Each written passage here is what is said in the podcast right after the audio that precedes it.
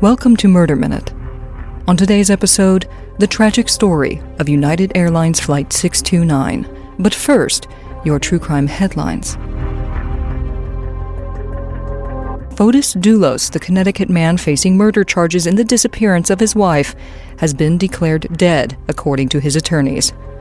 Dulos' wife, Jennifer Farber Doulos, was reported missing in May of last year, and a subsequent investigation concluded that she was likely murdered, though her body has never been found. At the time of her disappearance, she was involved in a bitter custody dispute with her estranged husband, and in court filings she indicated that she was afraid of him. Last June, Fotis Dulos and his then-girlfriend, Michelle Troconis, were arrested and charged with tampering with or fabricating evidence for allegedly attempting to clean up the crime scene and dispose of evidence. Both pleaded not guilty. In January of this year, Dulos was arrested on murder and kidnapping charges in the case, for which he also pleaded not guilty, and posted a $6 million bond. He failed to appear in court for an emergency bond hearing last week, and when police went to his home to perform a welfare check, they found Dulos unresponsive in his garage after an apparent suicide attempt. He was rushed to the hospital, but died 2 days later. Dulos' attorneys have vowed to continue to fight to prove his innocence, filing a motion in court to substitute his estate as the defendant in the trial, so that the court proceedings could continue. Troconis and another man, Kent Mawinney, are both facing charges of conspiracy to commit murder in connection with Jennifer Farber Doulos' disappearance.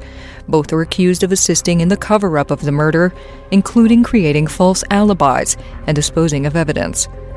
Neither have entered a plea yet. A Virginia teenager is facing murder charges for the shooting death of a Lyft driver.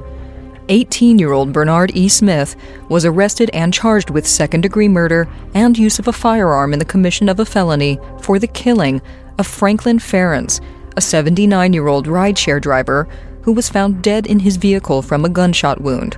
Ferens was 25 miles from his home when he was killed, and it is believed that he came in contact with his killer after they summoned a ride through the popular rideshare app. Smith lives on the same block where Ferens was shot and killed, but police have not confirmed that it was Smith who called for the ride. Smith is being held without bond and is due to appear in court again in March. A 50-year-old convicted sex offender was arrested in Ohio and charged with abuse of a corpse in connection with the death of Peyton Houston, who was found buried in a shallow grave in Alabama earlier this year. Houston had been out with co-workers at a bar in Birmingham last December 20th and was seen leaving the bar willingly with two unidentified men. She sent a co-worker an alarming text message hours later, stating that she did not know the men who she was with and that she might be in trouble. 2 weeks later, her body was found wrapped in sheets and buried in a shallow grave behind a vacant home. Toxicology tests determined that the young woman's death was caused by morphine and methamphetamine toxicity, and the manner of her death was ruled to be accidental. Police arrested 50-year-old Frederick Hampton for abuse of a corpse for allegedly burying her body after she died. The house where she was found is owned by a relative of the accused, and police believe that Hampton was one of the men seen leaving the bar with Houston on the night that she went missing. Hampton is not charged with killing the woman, but rather for his actions after her death. According to Alabama law, a person commits the crime of abuse of a corpse if he or she knowingly treats a human corpse in a way that would, quote, outrage ordinary family sensibilities. Hampton is being held in Ohio as he awaits extradition to Alabama. He is also facing unrelated charges for sex offender registry violations. Those are your true crime headlines. Up next, the story of United Airlines Flight 629. But first, a quick break. Valentine's Day is approaching, but if you're looking for a little excitement on your own terms, Dipsy can help you get in the mood. No date required. Dipsy is an audio app full of short, sexy stories and guided sessions that are designed to turn you on and help you get in touch with yourself, whoever and whatever you're into. Dipsy stories are relatable and immersive, so you feel like you're right there. Find stories about a spontaneous hookup with a hot stranger or getting closer with that sexy yoga instructor you can't stop thinking about. And if you are in a couple, Dipsy stories make great foreplay, and their guided sessions can help you unlock new confidence and heighten intimacy with your partner. Break the ice and explore your fantasies with stories about trying that new toy together or getting tied up. And Dipsy adds new content every week, so the well will never run dry. This year, make Dipsy your Valentine. For Murder Minute listeners, Dipsy is offering a 30-day free trial when you go to dipsystories.com/mm. That's 30 days free when you visit dipseastories.com/mm. What are you waiting for? Turn on Dipsy. They promise they'll return the favor. Get the hottest app of 2020. At dipsystories.com/mm.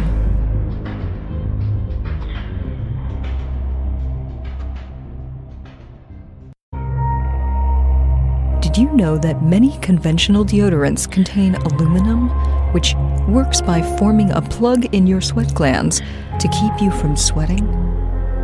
And do you even know what a paraben is? It's time to go native. Native deodorant is made with safe ingredients that you can actually recognize, like coconut oil and shea butter. And making the switch to an aluminum-free deodorant doesn't mean you have to sacrifice on performance. Native keeps me smelling and feeling fresh all day long, with over 10 amazing scents for men and women, like their best-selling coconut and vanilla, cucumber and mint, and my favorite, lavender and rose. Plus, limited edition seasonal scents like blackberry and plum and a dozen roses for Valentine's Day. Native also offers an unscented option and a baking soda-free formula for those with extra sensitivities. But Native isn't just deodorant. Now you can keep your teeth naturally sparkling with Native's toothpaste. Native's toothpastes use a special blend of naturally derived cleansers, flavors, and whiteners, and comes in two minty flavors, whitening wild mint and peppermint oil, and detoxifying charcoal with mint, both with the option of fluoride or fluoride-free that will help keep your mouth squeaky clean. And as always, Native products are vegan and never tested on animals. So it's not just good for your body, it's good for everybody. Make the natural choice. Try Native today, risk-free, with free shipping on every order and 30-day free returns and exchanges inside the U.S. For 20% off your first purchase, visit nativedeodorant.com and use the promo code MM during checkout. That's nativedeodorant.com, promo code MM at checkout. Take care of your body. It's the only place you have to live.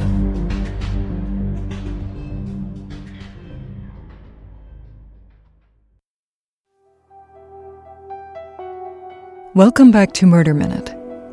Today, the story of United Airlines Flight 629.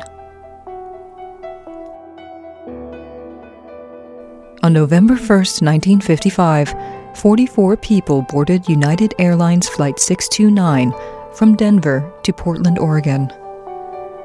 The Douglas DC-6B aircraft, known as the Mainliner Denver, had made several other trips that day.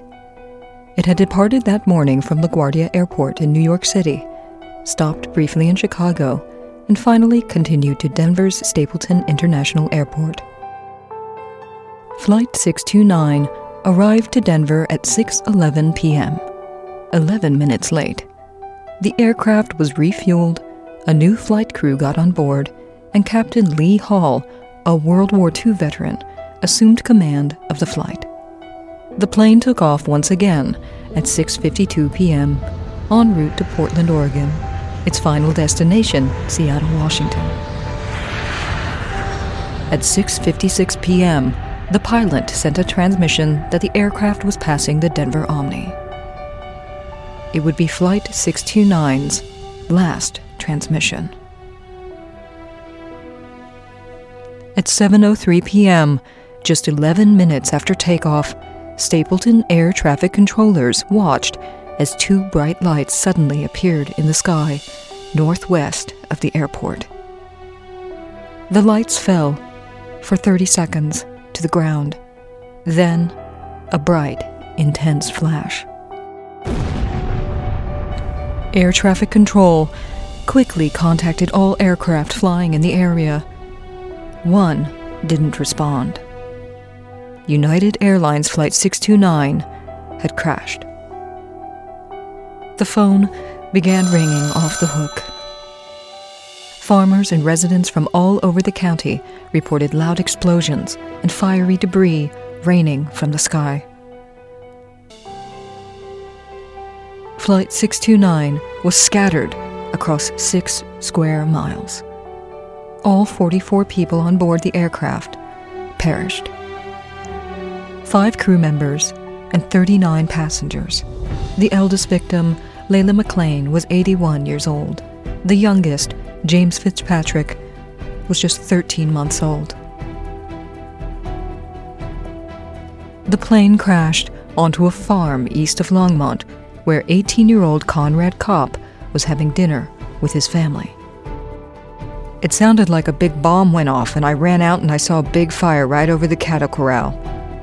I hollered back to my wife that she better call the fire department and an ambulance because a plane was going to crash, Cobb told the New York Times.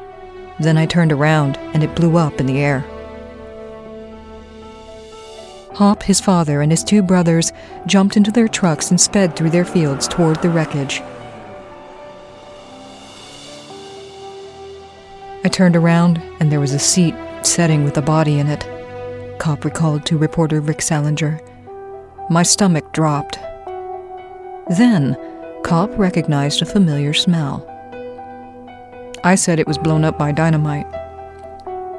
It wouldn't take long for investigators on the scene to discover the source of the familiar smell. According to the fire patterns, the large load of fuel ignited on impact, creating fires so intense that they couldn't be extinguished for 3 days. It was apparent that the aircraft had first blown in half in the air. The wings, engines, and center sections were found in 2 separate craters, 150 feet apart, confirming the eyewitnesses' accounts of 2 lights falling from the sky. The Civil Aeronautics Board found that the aircraft had blown up with a massive force concentrated near the tail, and that the fuselage had been shattered by an explosion strong enough to break apart the aircraft. An explosion far too powerful to be the result of an aircraft system or component malfunction. And the strong smell of explosives coming from the number 4 baggage compartment led investigators to theorize that Flight 629 had been brought down by a bomb in one of the passengers' bags. Further testing of chemical residue in the cargo pit confirmed their suspicions. Dynamite. On November 7, 1955, the Chief of Investigations of the Civil Aeronautics Board officially stated that there were indications of sabotage. On November 8, the case was turned over to the FBI. The search for potential suspects began with running background checks on the deceased passengers themselves and any passengers who had failed to board the plane or canceled their ticket, as well as the baggage handlers and anyone else who may have been in contact with the luggage. During their investigation, agents discovered that a few passengers had purchased life insurance at the airport just prior to boarding. In 1955, flying was considered more perilous than it is today.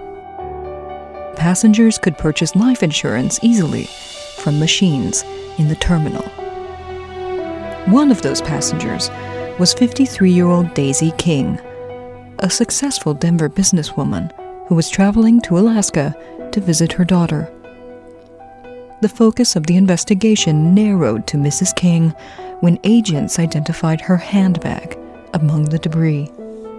Inside, they found newspaper clippings about her son from a second marriage. But these weren't the kind of newspaper clippings a proud mother would normally carry in her handbag. Mrs. King was carrying a 1951 article about her son John Gilbert Graham being arrested on a forgery charge. John Gilbert Graham, known to everyone as Jack, was born on January 23, 1932 in Denver, Colorado. In 1937, when Jack was just 5 years old, his father died suddenly of pneumonia. It was the height of the Great Depression, and his mother Daisy struggled to care for Jack and his half-sister Helen, who was from her first marriage. Jack was sent to an orphanage. In 1941, Daisy married her third husband, John Earl King, and was finally again financially secure. But she never returned to the orphanage for Jack. At age 16, Jack Graham forged IDs and ran off to join the Coast Guard. And in 1951, at age 19, he got a job as a payroll clerk. There, Graham stole a stack of blank checks, filled out 42 of them for $100 each, forged the signature of the company owner, and cashed the checks at various businesses across Denver. Jack Graham stole $4,200, equivalent to almost $40,000 today. Half of that he used to buy a late model convertible and quickly fled the state. Graham was caught in September of that same year when he was arrested in Texas on the charge of hauling whiskey in violation of Texas laws. He ran his convertible through a roadblock manned by local law enforcement and didn't surrender until shots were fired into his car. Graham spent 60 days in county jail and was released back to the Denver County District Attorney to face forgery charges. He was sentenced to 5 years probation. In 1954, Jack and his mother Daisy reconciled, and she gave him a job at her restaurant, the Crown A Drive-In. FBI agents soon discovered that the Crown A had recently been all but destroyed in an explosion. Coincidentally, Jack Graham had just insured the restaurant and collected soon after. The FBI searched Jack Graham's home. Wire and other bomb-making parts identical to those found in the plane wreckage filled the garage. In the house, hidden in a small cedar chest, they found an additional $37,500 in life insurance policies, equivalent to around $357,000 today. Unfortunately for Jack Graham, his mother had not signed the policies, nor did she sign those purchased at the airport. They were worthless. He did, however, stand to inherit a substantial sum of money through the execution of her will. When FBI agents first questioned Graham about the contents of his mother's luggage and asked him to describe the suitcase, Graham claimed that she had packed her own bags and that she would never allow anyone to assist her in packing. He furnished a description of her luggage, but said that he had no idea of its contents except that she had a considerable quantity of shotgun shells and a rifle, which she would use for hunting caribou when she reached Alaska. Graham's wife, Gloria, however, revealed something that her husband had failed to mention. She told investigators that she had seen Graham wrap a Christmas gift for his mother, which he then placed in her bag on the morning of her departure. On November 12th, the FBI telephoned Jack and Gloria Graham. They informed the couple that they were in possession of fragments of Mrs. King's suitcase and requested that they come at their convenience to the FBI office to identify them. The next day, on November 13th, 1955, Jack and his wife Gloria drove to the Denver FBI office and identified some pieces of brown luggage as the bag carried by Mrs. King. Once confirmed, Jack Graham was advised that the FBI would like to interview him further. Agents thanked Mrs. Graham for her assistance and told her that she was free to return home to her two small children if she wished. She did. When Graham was confronted with the FBI's evidence against him, he confessed. Jack Graham had built a time bomb composed of 25 sticks of dynamite, 2 electric primer caps, a timer, and a 6-volt battery. I wrapped about 3 or 4 feet of binding cord around the sack of dynamite to hold the dynamite sticks in place around the caps. The purpose of the 2 caps was in case one of the caps failed to function and ignite the dynamite. I placed the suitcase in the trunk of my car with another smaller suitcase, which my mother had packed to take with her on the trip. On November 14th, Jack Gilbert Graham was charged with sabotage. In 1955, there was not yet a federal statute on the books that made it a crime to blow up an aircraft. Flight 629 was only the second plane to be brought down by a bomb in the United States. The first case of sabotage of a commercial aircraft occurred on October 10, 1933, when a United Airlines flight was brought down in Indiana by a nitroglycerin bomb. 3 crew members and 4 passengers were killed, but no suspect was ever identified, meaning there was no previous trial to set the legal precedent. So, on November 17, 1955, the state of Colorado charged Jack Gilbert Graham with the murder of his mother, Mrs. Daisy E. King. Graham pleaded innocent by reason of insanity. The same day, investigators tracked down the supply company who had sold Graham a 60-minute timing device. On November 19th, the dynamite and blasting caps were traced to a store in Kremling. On November 21st, the store manager positively identified Graham in a lineup. Jack Graham's half-sister, Helen, shed some light on his background to investigators. For many years, she had been concerned that he wasn't mentally stable. Jack was sullen, violent, and had a warped sense of humor. Helen recalled to investigators that after the plane crash, Jack had joked to her and Gloria, quote, "Can't you just see those shotgun shells going off in the plane every which way and the pilots, passengers, and grandma jumping around?" Jack thought this was funny, but Helen thought it was warped and violent.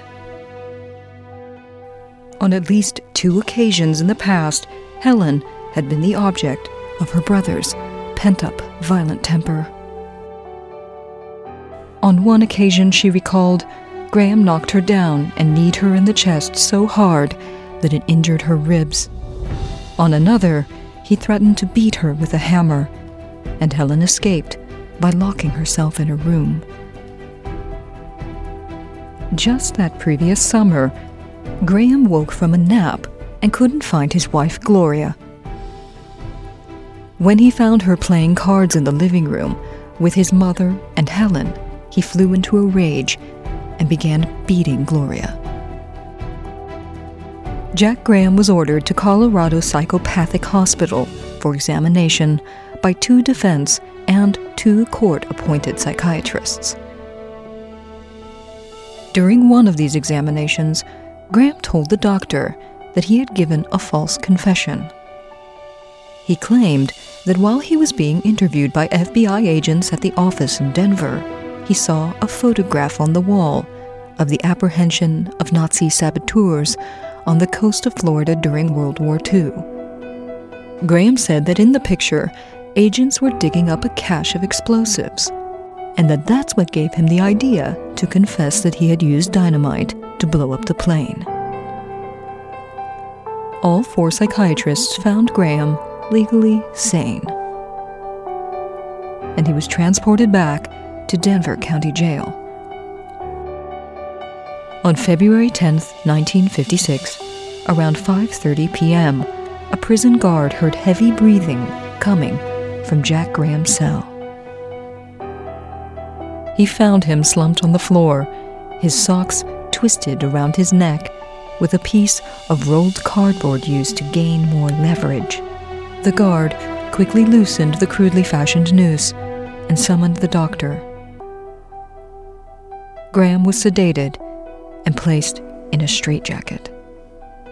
And on February 11th, he was taken to the psychiatric ward, strapped to a bed, and placed under 24-hour surveillance.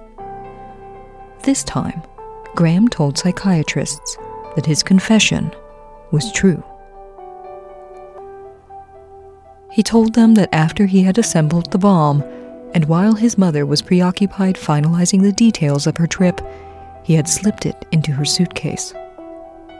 Then he, his wife, and his children took her to the airport. He dropped his mother and family off at the terminal door and drove to park the car in the lot. There, he removed the suitcase from the trunk and set the timer. Graham had set the bomb to detonate 40 minutes after takeoff so that it would crash over the Rocky Mountains and be virtually impossible to recover. But the flight delay foiled his plan. Graham told doctors that he, quote, realized that there were 50 or 60 people carried on a DCB, but the number of people to be killed made no difference to me. Could have been 1,000. When their time comes, there's nothing they can do about it. Jack Graham's trial set an all-time record for the state of Colorado in the number of jurors examined. 231 were called before a jury could be selected. Many were rejected on the grounds that they had either been influenced by the press and had fixed opinions on the case, or that they were against capital punishment. The final jury selected included a housewife, a former beauty queen, 2 typists, a movie executive, an engineer, a bookkeeper, a lithographer, a truck driver, a sales lady, a telephone man, and a salesman. The sensational trial was the first in Colorado to be televised, and hundreds of people waited for hours in the halls outside the courtroom, hoping to get a seat. The guard saved a seat for only one woman, who arrived promptly at 9 a.m. every day of the trial. It was the beautiful young wife of the pilot of United Airlines Flight 629. Graham was eerily calm throughout the trial. He wore a suit, chewed bubblegum, and slouched in his chair, seemingly unconcerned that he was on trial for murder. On the 9th day of the proceedings, his defense moved to eliminate FBI testimony and evidence on the grounds that Jack Graham was not advised of his rights before he signed his confession. His defense contended that Graham's confession had been obtained under duress, and that the search of his home was done without his consent. The FBI produced 8 waivers of search, which Graham had signed, and the judge dismissed the motion.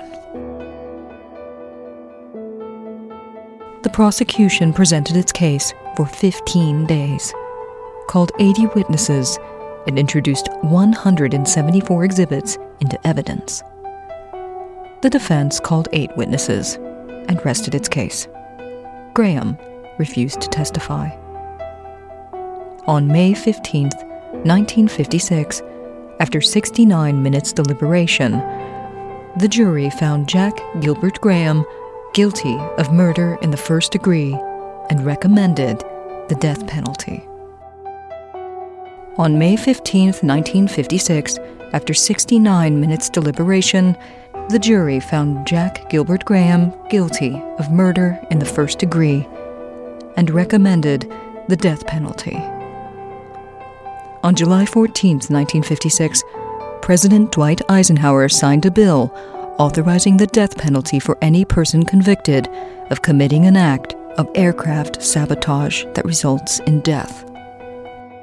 The new law also provided for prison sentences of up to 20 years for acts of aircraft sabotage not resulting in death.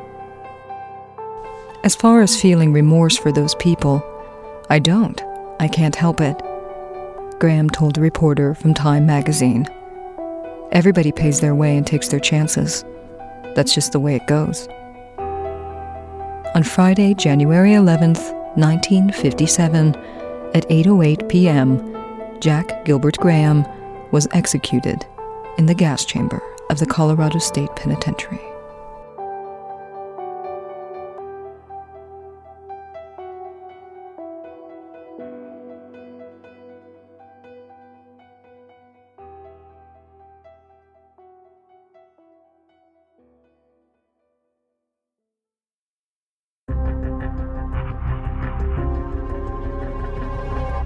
This has been Murder Minute. For True Crime Anytime, download the Murder Minute app or follow us on Instagram at Murder Minute.